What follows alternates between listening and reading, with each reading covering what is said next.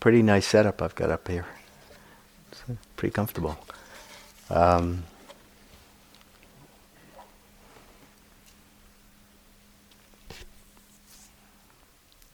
so first day. And for many of you, it's been. Is this record? Is this coming out? Okay, thanks. Uh, first day of a retreat. For many of you, almost half. This is your first retreat, and so first day of our first retreat. Uh, it's often very memorable. Uh, we may be looking forward to um, our beds tonight by now, and. Um, just wanted to let you know that um, it's really common um, that one uh, when one comes into a situation like this, an environment that you're not used to, and also a schedule that's you know fairly rigorous. Um, you know, ask a lot of us. You know, um, the, the retreat schedule, especially initially, especially in the early stages of a retreat when we're going through such an adjustment, both physically, emotionally, you know, getting used to our community that we're practicing in, and conditions that don't necessarily follow our routines and our preferences. Um, and so it does take that commitment um, to come here and, and take this on because it is a significant practice. So tonight, I would like to talk about this path of awakening, which is what it is. Um, and I would particularly like to emphasize and talk about wise effort and attitude in relationship to this process of awakening, which is what we're engaged in um, in this practice. So, when we talk about the path of awakening, of course, we're talking about insight meditation. And what we're t- also talking about is um, it's a path that needs to be lived, it needs to be realized. It's not something that uh, we can just simply rely on uh, secondhand knowledge. You know, um, even the Buddha said that. Said you know that this is something to be realized for each and every one of us, and to be tested, and to see for ourselves whether it uh, is worth the effort, whether it um, bears fruit. And the teachings and everything that is talked about uh, about this path, it's really as it's really fingers pointing to the moon. You know, it's, the teachings are the fingers, but we're meant to look at that moon and take it in.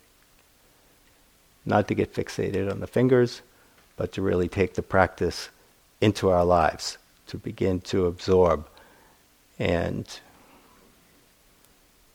practice, which is what it is. I think that's very uh, helpful to understand that, that it's a practice. It's not just something that uh, someone just is initially just really talented and, you know, they just take it up and boom, boom, boom, and they're enlightened or they're feeling just tremendous all the time. And, um, you know, that it's not that some people are talented, others aren't. It's, it's, it's simply a practice. And when we practice mindfulness, when we practice this path of awakening, when we walk this particular journey, um, we're nurturing the same qualities. We're nurturing inner qualities that are already there. Yeah, that's why we emphasize over and over again. It's not about manufacturing calm. It's not about manufacturing peace. It's not about creating or, or manufacturing any particular experience at all. And it's why I trust this practice. Because it's not about creating, it's not about becoming. Um, it's not a path of just, just improving or fixing yourself. But it's about, you know, tapping in to what's there already and nurturing that. So, what are we awakening from? I'll start with that point, and then we'll, we'll be going into what we're awakening into.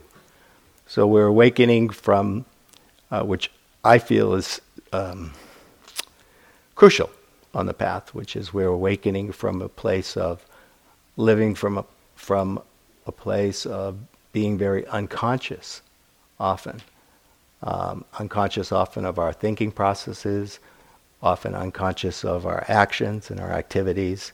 Oftentimes we're playing out unconscious patterns and habits. And oftentimes we're coming from a place of our conditioning, you know, the things that we've learned. And we, we take the things that we learned and we bring them into the present moment. And oftentimes we're experiencing the present moment through that lens, through that history, through that accumulation of knowledge and all the subtle messages that we pick up along the way.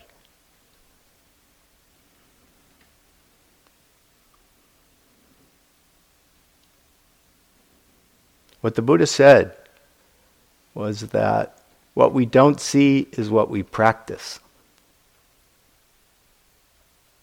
What we don't see is what we practice. And so, for many of us, what we've done is we've accumulated a lot of habits that work against our freedom. We, have accumulated a lot of conditioned habits that create and generate a lot of suffering. And as long as they're unconscious, we're going to keep doing it. We keep reinforcing it. We keep experiencing our moment to moment life, our moment to moment experience of self in the beings and the environment that we're living in. We experience it often through that filter. So, this awakening process and this mindfulness is such a powerful practice. Uh, and sometimes, why it's a bit of a difficult practice is because um, when we begin to pay attention more carefully through by cultivating this quality of non-judging attention, you know, this silent attention that's not imposing anything on the experience itself. It's just allowing us to meet it for what it is. We begin to explore in a much deeper level. We go beyond that, uh, beyond the level of preconceptions about who we are, about what this life is about, what leads to happiness and what doesn't and we begin to see it for ourselves. And that's why it's worth the effort. We awaken from kind of habitual ways that we relate to ourselves. And, and so often on retreat, we, got, we run right into that. Sometimes it's like running into a wall. You know, that wall of ideas and concepts and views and opinions about who we are and what our experience should or shouldn't be. You know, we sit there and we tell ourselves all sorts of stories often about what our experience should be, where our life should be, where our life shouldn't be, what our bodies should be or shouldn't be. And it generates a lot of suffering when we get caught up in that.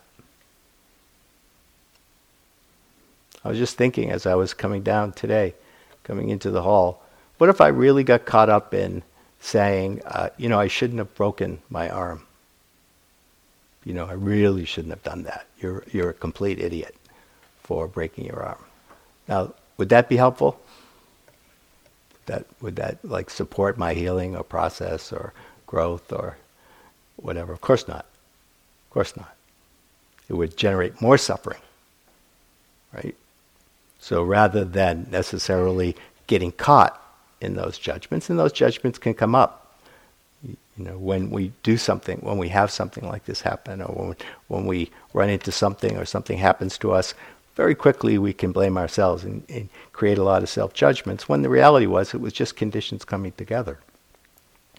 And for some reason, this left arm and me, we seem to have difficult karma together. Because uh, this isn't the first one. it really isn't, and it's unfortunate. but it does happen. Um, so, we awaken from these habitual ways of relating to ourselves. You know, instead of the self-judging and all of that, mindfulness begins to create some room and some space because it actually each moment of mindfulness is a moment of freedom. It's a moment of freedom from our habitual ways of seeing things and experiencing things. It's awakening from, you know, deeply held and con- you know we learned so much along the way. These brains, they absorb so much along the way. And, and what we've often absorbed are, are, are, is an understanding of life that creates a lot of suffering for us. Um, we, we, we, the mind is often confused uh, about what leads to happiness and, and what does generate or cause suffering. And, and we're taught so often to look outside ourselves. Um, and it's not that outside of ourselves is irrelevant to our happiness or unhappiness, but we forget actually to begin to kind of realize that whatever we get out there, it's not necessarily going to lead, and, and it won't lead to lasting happiness. But we carry that with us in very subtle, subtle ways, and in some very uh, unsubtle ways.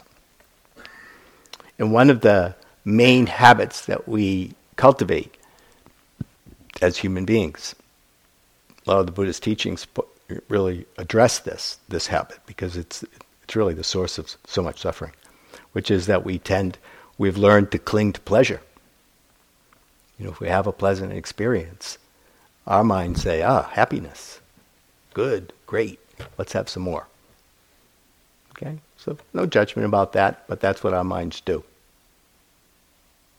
But the downside to that is, of course, that pleasant experience does change. That's its nature. There's nothing we can say about that particular experience that won't make it change.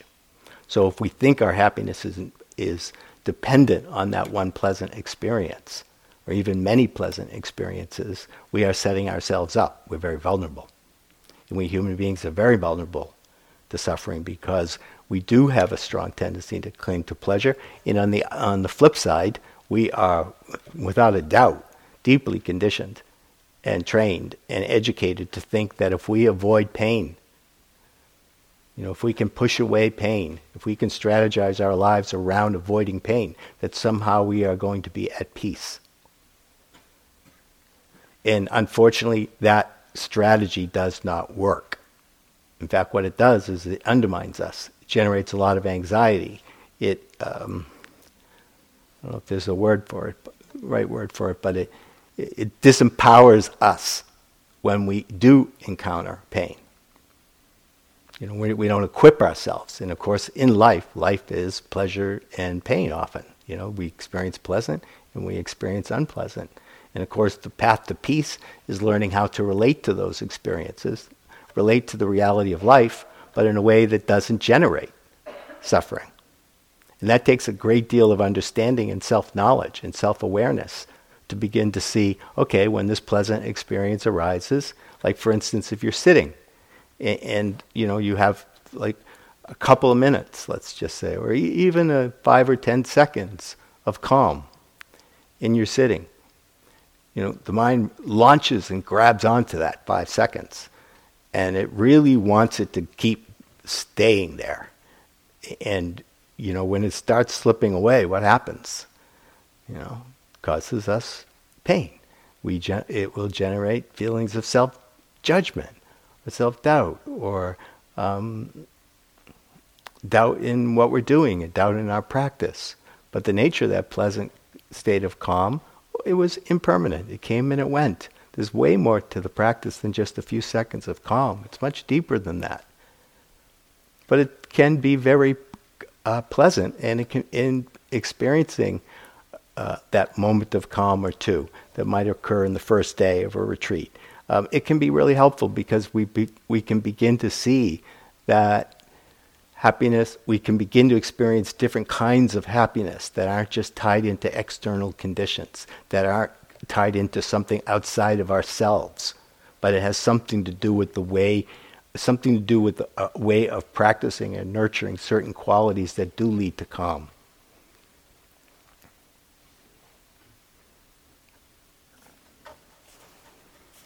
So, what we're doing on this path over and over again, whether we're brand new or whether we've been very, you know, done many retreats or we've been on this path of awareness for some time, is where um, we're awakening more fully to the present moment we're getting in touch with the actual present moment experience that you're having. And there's nobody in this room that has had one completely sustained moment to moment pleasant experience from the time you got here to now without some intermittent other experiences, right? So we don't always, we're not like, we're not all sitting here in ecstatic joy. Most of us. Okay, there may be moments of joy, and there can certainly be moments of joy, and I will be talking about joy as part of the practice, part of the, the benefits, the fruit. But the, the reality is, is that we go through a lot of different things. I mean, we have only been sitting for a day. Think of the range of experiences that we've gone through in a day today. You know, think of how many thoughts we've had.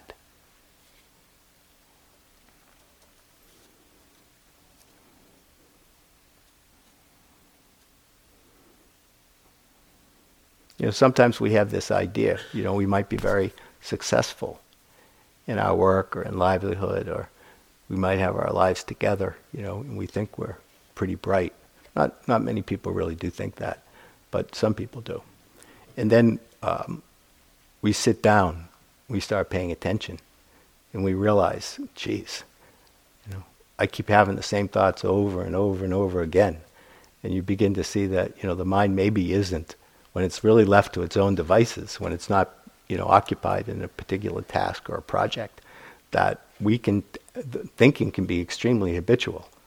Uh, we can have the same thoughts over and over again. I can remember sitting sometimes having the same thought over, the same song over and over and over, the same planning, the same fantasy, whatever it was, over and over again. And it's really helpful to see that because we can begin to see that the minds are very conditioned. You know, they're not like just free and creative and you know enjoying every moment of life. It, the, the mind can be very habitual. So,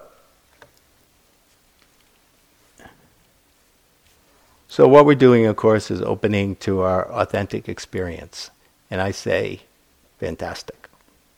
Yes, that's what I want, personally in my life.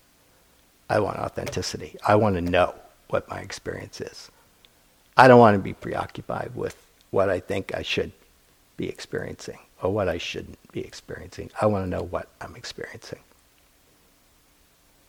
You know, to me, that's the practice, is knowing what your experience is. Because so much of the shoulds and the shouldn'ts we impose on ourselves, and, we, and they're imposed on, uh, we internalize them, but oftentimes they're imposed uh, outside of ourselves. And they create a lot of problems for us because then we're often striving. We're trying to, to meet up, meet those expectations that we might impose on ourselves. And that's something extremely helpful to begin to look at, uh, both in your everyday life and in, in, in, the retreat experience, is to begin to recognize when we're imposing certain expectations on our experience. Like, in other words, we could be sitting here, and maybe today we've had two or three uh, sittings in a row or, or, a lot of sleepiness and dullness. And um, that, I think most people, especially if you haven't gone through it and f- gone through the different phases of retreat, that can be a kind of a discouraging. It's not like you came here to sit and, you know, on a cushion and be sleepy all the time, right? I mean, you kind of hope that maybe something else was going to happen, uh, and it will, even though it maybe have been sleepy a lot. It will these things do change. Um, but where we create suffering out of that is is there inherent suffering? Is there inherent suffering in being sleepy? I wouldn't say so. You know, I would say how we relate to that sleepiness either creates suffering or brings a certain amount of peace. So when we go to bed at night, as I mentioned the other night, when we feel sleepy, we re- rejoice that we feel sleepy. And I remember going to bed last night, you know, having some sleepiness during the day, um, and traveling and all that, and and you know, saying, okay, it's time to go to sleep, Michael. And Michael didn't want to go to sleep. He just was lying there, and he didn't like that. He's thinking, geez, if I don't get to sleep, I'm only going to have such and such hours uh, to get my sleep. And when is that going to be like tomorrow? And blah, blah, blah, blah, blah, blah, blah, right? Okay, so where's the suffering? It's in not wanting, not wanting to be awake, right? That's it. And so, okay, so noticing that, I realized, well, you know, uh, I am awake and this may be the case, but at least I'm lying down. And so I'm resting. And within a few minutes, I dropped off. It was amazing. I think if I had struggled with it, you know, and kept like thinking that it was supposed to happen, I actually think it probably would have kept me awake. It's, and kind of when I just said, okay, I'm just going to lie here for a while and we'll just see how it goes. Just rest my mind, you know, try not to think so much, but just be in my body and in a very relaxed way. And I went off. And it's not like that's a magic strategy, but you could try it, which is if you do go to bed tonight, you aren't sleepy, see if it's possible to relax into that and just um, rest in that space for a while. No harm done. You know, if you only get a couple hours of sleep at night, then you catch a little bit of rest at lunchtime, catch up. Um, you know, it's not a disaster. But when we're sitting on a cushion now, we don't want, most of us don't want to be sleepy. And I know for me, there was chronic state of aversion to sleepiness on the cushion. You know, just, I really hated it. You know, it was like a mortal enemy. And I had a lot of it. In these long retreats, I would go through periods, you know, where you know you cycle through so much on a longer retreat, like say a three-month retreat. You know, there's just you know you can only imagine. For those who knew, it's like you know it's just go through wide ranges of experiences, and sometimes the practice feels stable and peaceful. Other times, you know, the sleepiness is arising, or there might be a certain feeling of restlessness or boredom, or, or a feeling sometimes of doubt arising, like, gee, my, I've been here for a month, why aren't I someplace, you know, blah, blah, blah, blah. Totally focused on my breath, whatever the uh, expectation might be. And so that's a kind of, those kinds of expectations, very helpful to be aware of them. We can't just get rid of them. It's a learned experience condition, but we can become aware of them. in some signals, okay, big part of the path is getting to know yourself. Huge. Self knowing. Okay, self knowing. Um, so, some of the signals that you might be clinging to a particular expectation, you know, like there's an agenda that you're having, and that, that there's this expectation, is say feelings of frustration or discouragement or impatience. You know, good example we're standing in line, just say there, and and you know we have an expectation that things should be moving at a certain pace, and and when it isn't, impatience arises. The impatience is arising, the suffering of impatience. We all know it. The suffering of impatience is is is a signal that we have a certain expectation that this line should be moving faster than it is. And of course, the actuality is the line is moving the way it is, and we actually don't necessarily control that process. But we can have some say. So by recognizing and acknowledging, oh, impatience is happening, and there's this wanting happening of the line, and just becoming aware of it without any self-criticism, you know, th- that's not going to help. I mean, self-criticism might, or, or, or even justification. You don't have to get behind it. We don't have to invest in those kind of habits. We can just simply say, oh yeah, I, I can feel this impatience and, and I can feel it in my body and I can feel a little frustration or a little bit of irritation arising, whatever it might be. And so, so that's, that's a real signal that we're clinging on to something that isn't working for us. You know, what the Buddha said, wise effort, described wise effort as abandoning habits that generate suffering for us and cultivating the inner resources, the, the qualities of heart and mind that lead to freedom. So abandoning like a habit like um, self-judgment or impatience, it doesn't mean that you reject it and you think you're a bad person because you self-judge yourself or you're a bad person because you never experienced metta or, or you're a bad person, whatever it might be. No, it's recognizing at first that that's happening. And mindfulness, fortunately, allows us to become aware of that without judging, without criticism. So, so what happens is some of these habits that we've accumulated, I'll go through a few more in a minute um, because there are many, um, but some of these habits, the way it works is just because you see it, it doesn't mean you're done with it necessarily. They kind of have to wear themselves out. And some of them, they don't wear out very quickly. Uh, but at some point or another, some of these habits that we discover that aren't working for us, like, say, self judgment, for instance, which can be a deeply ingrained habit, um, at some point, you know, as practice develops and we develop more faith and we have we begin to experience a little bit more love, in our life and towards ourselves, we begin to shift that relationship a little bit. We can begin to see that you know the self-judging and the self-hatred or the self-condemning. We we can it actually gets worn out.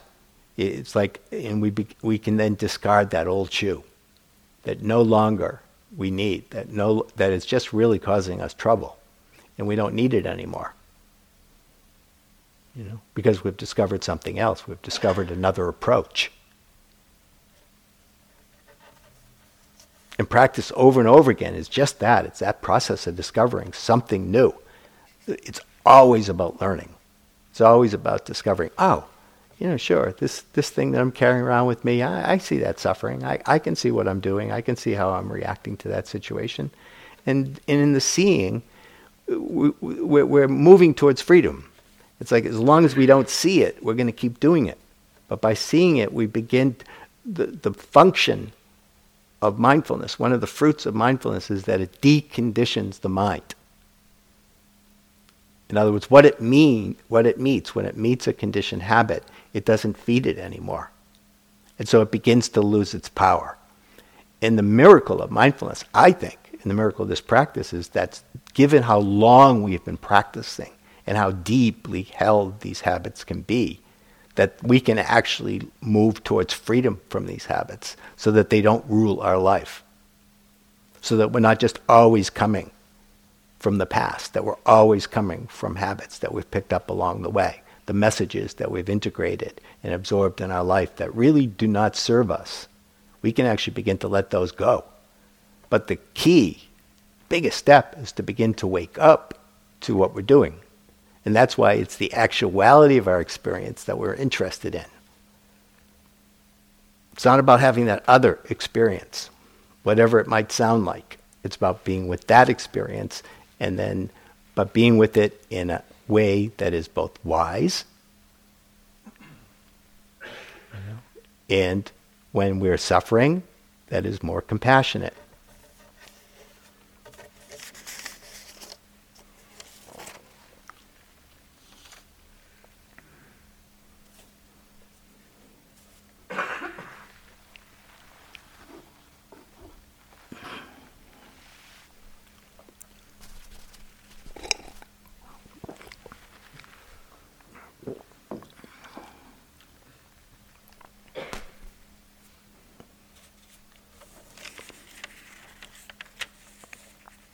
So, one point I want to make is this world of difference, fundamental difference between being aware of a habit and not being aware of a habit. It's extremely important to realize that. World of habit. One leads to freedom, one leads to just repetition. So, some of the habits that we pick up, and it's fascinating that we can, uh, once we be, get sensitive and I'll have to tell you, it's probably a little bit helpful if you can begin to cultivate or at least discover a bit of uh, sense of humor uh, when you're looking at your mind, uh, because there's a lot of crazy stuff that's going on in there. And, and if you take it all really seriously, um, there's going to be a battle going on there. There's going to be a lot of uh, stories, you know, getting behind the thoughts and rejecting the thoughts. So you know, we are definitely fundamentally moving into a different relationship to the thinking process, and I'll get to that in a minute. But certainly one of the uh, main habits, I think, is particularly deep in this these this cultures or cultures that we're living in, is this sense of comparing and evaluating. You know, comparing ourselves to uh, some idea that we should be somewhere where we're not, but we're here, so it doesn't make us happy. Or we might be oftentimes, and this is very common, comparing ourselves to others. I mean, how many people are really free of that, of comparing yourself to others? In, a, in yogi land, in retreat, you know, does arise quite often, actually. Um, it could be with your neighbor that you're sitting next to. You're sitting there restless, fidgety, moving around, adjusting, you know, pretending to be mindful, while the person next to you is like sitting really quiet. And you're creating all these stories, you know, all these stories about, you know, what's going, you know, what that person's about, you know, I bet they've been here a long time. Uh, you, you, know, um, they're just showing me up. Um, you know, um, their bodies, there's no pain in their bodies, but look at mine. Um, you know, we tell ourselves all sorts of stories. Uh, and so we get into this comparing and evaluating. And, and oftentimes our framework in, in, in this present uh, set of conditions, uh, the framework is often uh, based on success and failure. Right? Success and failure, performance, you know, success, achievement, goals. And in work, you know, livelihoods or sometimes it can be in, you know, other contexts, but you know, like you're in the best possible relationship you could be in, or you've got as much money as you possibly could spend, or um, you're healthy and you go to the gym every day, and you know whatever that might be, whatever we might judge as success and failure. Okay, so those judgments can be out there. They don't apply to this world. Say that success and failure is an extremely limited framework. There's never, n- there's no successful meditation that you can have, and there's no way you can fail. So it might be disappointing that there's no successful meditation that you can have, but it's very freeing because then you don't have to think in those terms. And again, when you don't have to think about those terms, what does that do? Honestly, it leads to more relaxation. As long as you don't buy into the success or failure. Because if we buy into success or failure, what happens is it often leads to discouragement, resignation, self doubt. That's the suffering that comes out of buying into that framework. And what we can see when we begin to observe our minds is that we are not in control of that moment to moment experience. You know, it's happening, it's changing. And we can learn to relate to those changing experiences and work with them so that we're not generating suffering through the changing experiences, but the mind, thoughts, feelings, emotions, physical sensations are going to be coming and going. No matter how what your practice is like, it's not going to get to a place where things are just this is how it is and this is how it's going to stay. That's not the nature of our reality as human beings on this planet. We're in a constant state of change, but we need to relearn, learn to relate to that fact. Uh, it's crucial. Determines whether we suffer or not. So, limitations of success or failure, of course, often leads to self doubts. Um, you know, imposing these kinds of expectations and the signals that are discouragement, disappointment, frustration, impatience, um, the shoulds and shouldn'ts are all all all kind of grouped into this kind of habit of uh, preconceptions about our, ourselves, all sorts of ideas about uh, who we should be or who we shouldn't be. Uh, and it's really helpful to begin to cut through that. To me, it, it's just a tremendous freedom, and he- it facilitates this healing process where we don't have to buy into that. It's such a narrow framework, and it's also oftentimes been um, it's a construction. You know, it's a construction, an ongoing construction about who we are, or who someone else is, or, or or, the world that we're living in. We, we construct realities out of that rather than being really in touch on a deeper level below that level of construction. So we're peeling away, you know, these preconceptions and beginning to deal with things as they are. And of course, for me, um, that's very important to learn how to deal with things as they are, and it's challenging. You know, it, it, it asks a lot of us. So another habit is the habit of thinking thinking, thinking, thinking, thinking, thinking, thinking, thinking, endlessly thinking, thinking, thinking, thinking. As tired as you are, you're still thinking, thinking, thinking, thinking. Okay? So there's a strong tendency to be preoccupied in thought. Certainly you have seen this on this retreat during this day. If you knew, if you've experienced, you've certainly seen it on this retreat and other retreats. Uh, so what we can see is that thoughts, the thinking process can be uh, habitual. And it's not that we, we in this practice try to abandon thinking. You know, the goal is not, is not designed to not have thoughts. Okay, remember, this needs to be a useful practice. Try living your life without thinking. I thought I could for a little while. It didn't work. Eventually, I had to start thinking about some things. So, thinking. So, it's not about abandoning thinking, but again, it's about moving into a different relationship with thinking. Rather than being unconsciously just cranking out thoughts, being aware that you're cranking out thoughts. Very different. Because now you're not feeding those thoughts. You're not buying in. They don't have to be your only reality. See, that's the key. For a lot of us, thinking is our only reality. We are thinking and experiencing life through our thought process. And the reality is, is we have another form of intelligence called awareness, mindfulness, which is silent, which can allow us to be mindful and aware of thoughts, where we can actually meet the present moment without imposing opinions, views, and thoughts on that particular experience. It's very different. It's a different relationship. And what happens, and this is something we, you know, happens, and, and sometimes it happens in very, I think, mysterious ways, is that when we cultivate mindfulness and we begin to have that as a resource that we can call on. In other words, the more we practice mindfulness, the more capable we are of remembering to be mindful. Okay, so what that means is we begin to develop the capacity to be mindful and the capacity to think. Okay, both. And we can call on those forms of intelligence because when they come together, when there's mindfulness linked with thinking,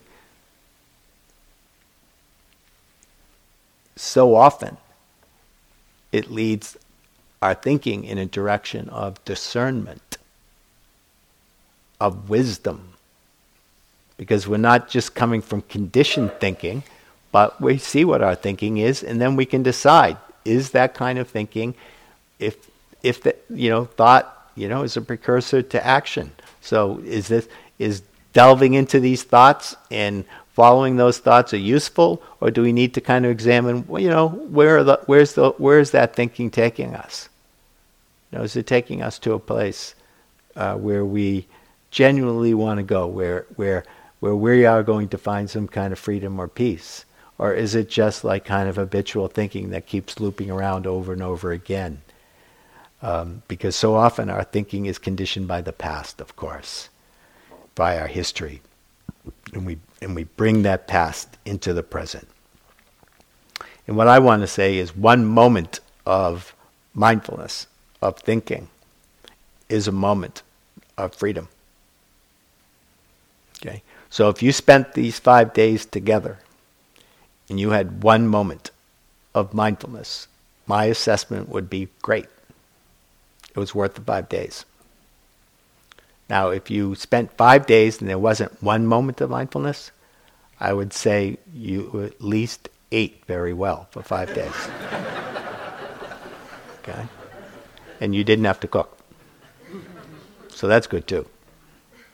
But there's going to be more than one moment of mindfulness, and there already has been. You know, it's enormously powerful.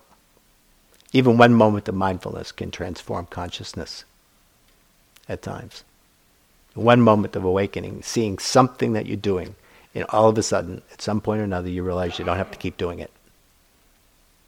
You don't have to keep doing it. And that can come in one moment, but it requires practice. So that one moment comes up. You know, that one moment is something that we tap into. We already know how to think. It's not that our thinking is always useful, but we know how to think. But this other way, of being aware of thinking or being being just silently being mindful, knowing what this experience, what is happening, this sensation is happening now. This think thought process is happening now. Thinking is going on. Come back. Using the method as a way to support as we develop the practice through this retreat, we will be moving into different phases of instructions. And we will be talking more about mindfulness of thought. But right now, what we're doing is hey, be mindful of your thought. notice that you've been wandering or lost or caught. And notice that that's a moment of mindfulness, that moment that you're aware of it. It's not a failure. It's not like it wasn't supposed to happen. It just was a moment of mindfulness, which is great. And then making the wise choice. That's where the wise effort comes in. Making the wise choice to use the method. Take advantage of the method. There's a reason why there is this method is being presented because it knows just how powerful. If we came up in first opening instructions was just be mindful of everything that's going on. You know, just be take mindfulness of thinking as your anchor. Good luck. That's what I say. Good luck. Very few people could do it. You'd end up just thinking about what it means to be mindful of thinking. Instead, taking the body, taking the sensations, you know, getting that anchor established through the first couple of days, practicing that quality of mindfulness so that eventually when we begin to expand the field of mindfulness, the practice, we then have more of a capacity to do that because being mindful of thinking is not necessarily the easiest thing to do. Because we learn we live in our thoughts.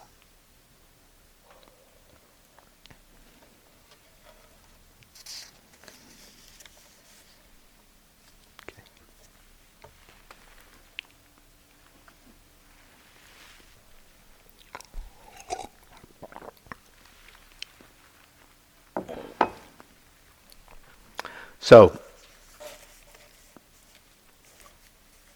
a little bit about my past with practice. I met uh, Joseph Goldstein and Sharon Salzberg, two of the three founders of this center, Insight Meditation Center. I met them at a place called Naropa Institute, and it was in 1974. And they had just come back from Asia. And Naropa at that point, it was the first, I believe it was the first summer that Naropa was open. Um, and, you know, predominantly has a Tibetan Buddhist orientation. Um, but I remember going, uh, went, saved up some money and went um, for five weeks in the summer. And I wanted to, you, you know, explore different forms of Buddhism, different teachings. And in the first class I signed up for was this class with Chogyam Trungpa Rinpoche. Some of you may have read his books. Well, very very well known, provocative Tibetan teacher. Um, and I went to his class, and he would come about three hours late. Um, and that's kind of how that unfolded. And, and I kind of had the sense that, you know, as profound as the teachings were, probably wasn't necessarily my cup of tea.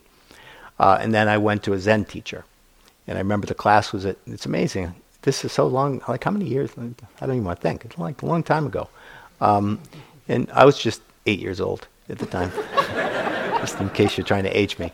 Um, so I went to the Zen class, and it was right after lunch. And literally every class, we all, including the teacher, fell asleep. we all just sat there, and within 10 minutes, we were all nodding off. We were gone. You know, and I, and I realized, well, he was a very soft-spoken Zen teacher, lovely man, um, and that didn't inspire me. Right? And then somebody said to me, you know, this guy Joseph Goldstein, you know, he's back from uh, Asia, he's teaching, uh, you know, it's insight meditation, mindfulness insight meditation. So I said, okay, I'll check it out. So I went into his class, and it had already started, so it was like one week into it, and I got in there and I sat up. And you know, it was really amazing because, first of all, the teachings were very clear to me and I could actually understand them. And some of the teachings I really couldn't understand very well at that particular point. They were just too obtuse to me and I, and I didn't really quite get it. His was very plain language, very straightforward, talked a lot about mindfulness. Um, and to me, it was like a light bulb going, going off because um,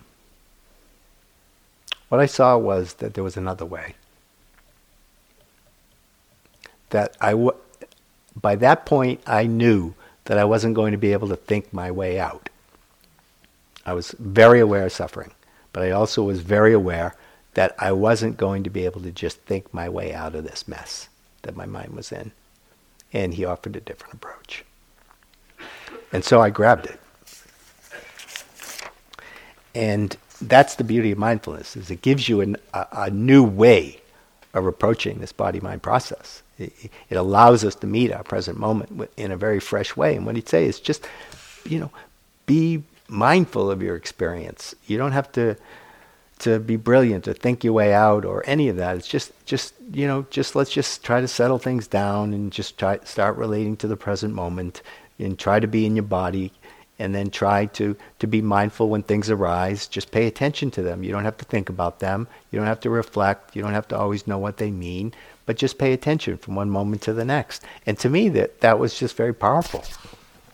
And and what I saw was is that um, not to just solely rely on thought, because frankly, what thought was doing for me at that time was just digging a bigger hole at that particular point. You know, it just wasn't leading to freedom. So, mindfulness is a very different kind of approach. And uh, we, we're asking ourselves to do is to take a fresh look every time you sit, every time you walk, whatever you're doing. It's, it's to bring that quality of, oh, huh, you know, this is happening. You know, I'm looking at the bulletin board. Ah, excitement. Ah, boredom. Ah, schedule hasn't changed. Disappointment. Okay? So, putting on your shoes and someone runs into you, um, you know, oh, what a pain. You know, this is a meditation center. Why are we, why are we rushing? You know, reaction. So, we're just being mindful of what we're going through in a day. And that's really different. And these conditions are meant to desi- are designed to support that being mindful of what you're doing, rather than just just being just going through the motions. And that's why putting on your shoes is just as important as sitting on the cushion. Being mindful of that process when you go and you put your coat on and you put your shoes on is just as much of a meditation. It really is. It's not just a line. It really is because this is lots of learning, and in this particular tradition, there are lots of enlightenment experiences. Don't count on it, but it might happen. Um, there's enlightenment experiences that can come from any experience that we're having. You know, because it's the quality of attention, the presence that leads to it. It's not that it has to be a particular kind of experience that you're having, but it's about how you are with that experience. And working with feelings like you know having imposing those expectations those habits on yourself so that you don't get too frustrated with yourself so you don't get too disappointed or, or you don't start undermining your effort um, or that you don't start getting caught up in self-doubt. So finally um, i wanted to just say something about the the i have a couple more things to add actually. Um, so the quality of effort, you know, effort has a. I mean, I've always felt this way. Effort's kind of a bad. It's got a bad rap because you know effort is often associated with achieving, striving, comparing, evaluating, judging. You know, getting somewhere, becoming something, whatever that might be. This kind of effort that we're doing here is very different. It's very, very different. It's about being with your experience, not making an experience. You know, it's being with whatever is happening. You know, you're sleepy, you're sleepy. Okay, so I'm sleepy, so what, what can we do? We could observe sleepiness, we could sit up straight, we could open our eyes, we could stand. We could do some fast walking to help balance the sleepiness in the sitting in the hall, but, you know, we can work with it. It's just an arising condition that just is happening right now under this set of conditions, and it's certainly not an unusual condition. Uh, we're all very familiar with that. So, what we're developing is a, a, kind of effort that's gentle. You know, that's gentle. It's not the striving energy. It's gentle, and it's gentle yet perseverance.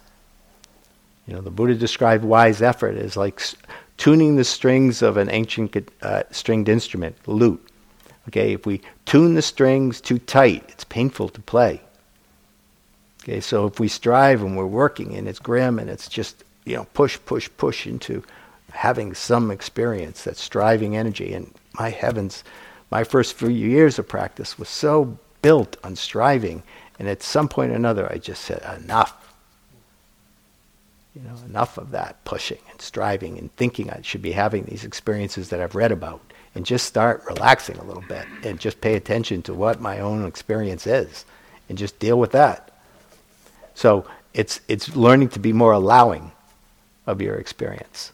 You know, giving it some room, giving yourself some room, inner room. You know, it doesn't mean that it's not the opposite of indulgence. You know, I mean, it's not indulgence. It's giving, seeing if you can give some room to the, the things that are arising. Uh, you know, an inquiring question, for instance, uh, to ask oneself is, can I make room for this?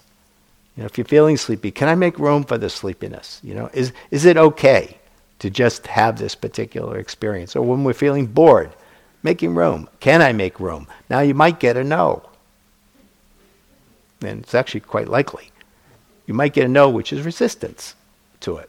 And so make room for that. I don't want to be sleepy. You know, I don't care what he says.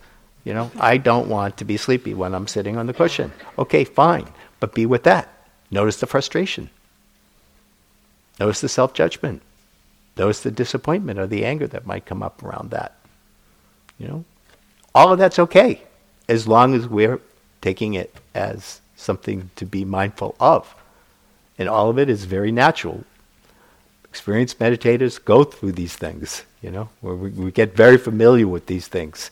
Um, and, you know, that's, that's, that's what practice is, is seeing what we're doing. And, and what we need to do is see the things that aren't working for us in order to change them, frankly. You know, that's the path of awakening. That's why it leads to freedom, is when we see what we're doing isn't working for us, we cultivate qualities that are that do serve us, you know, that's when the mind begins to transform and change. That's when we actually begin to experience ourselves and the world that we're living in in a fundamentally different way. So mindfulness is certainly one of those inner qualities. Um, and so this attitude of being more allowing or can I make room is a question that you should ask when you find that, that the times are hard, you know, when you're facing something in your practice uh, internally that's going on or with your body is can I make room with that, for that? And if it's painful, can I hold it with some compassion? You know, I've often asked, I've done that with my arm, for instance. Some aversion might build up at certain times, and I'll say, well, you know, can I make room for that pain? You know, um, can I hold that that uh, un- discomfort with compassion rather than judging? you know? And it's a question again sometimes maybe i can and sometimes maybe i can't but asking the question is important. Because at one point or another you might say yes. And then we realize that wait a second instead of avoiding pain or instead of uh, strategizing and thinking that that's the only way we're going to be happy well we might actually find some happiness in cultivating some compassion towards ourselves. You know, when we are in pain and so those are the kind of resources that we're cultivating in this practice that we're doing here. And it's certainly worth the effort, but the quality of the effort needs to be gentle, yet showing up. The perseverance piece. Because we, as I've said a few times already, and why I keep saying it, I guess, is because I really do feel this down to my bones, is that we are asking a lot of ourselves to take on this path. And it, doesn't have to be grim. In fact, I would encourage you not to have that relationship to it, um, and hold it a little bit lighter, maybe. And the reason it becomes so grim often is because of our expectations. You know, something we're imposing on ourselves, because otherwise the conditions are not that bad here. Um, and uh, you know, the schedule is, for those of you who do sure it seems really arduous. But in the old days, uh, the schedule was a lot harder. One hour sittings, not 45 minute sittings, no 30 minute sittings. But anyway, we'll save that for another time. so, anyway, that's my story for tonight. Uh, that's all I have to say. And uh, why don't we just sit for a minute in silence before uh, we move out of the hall?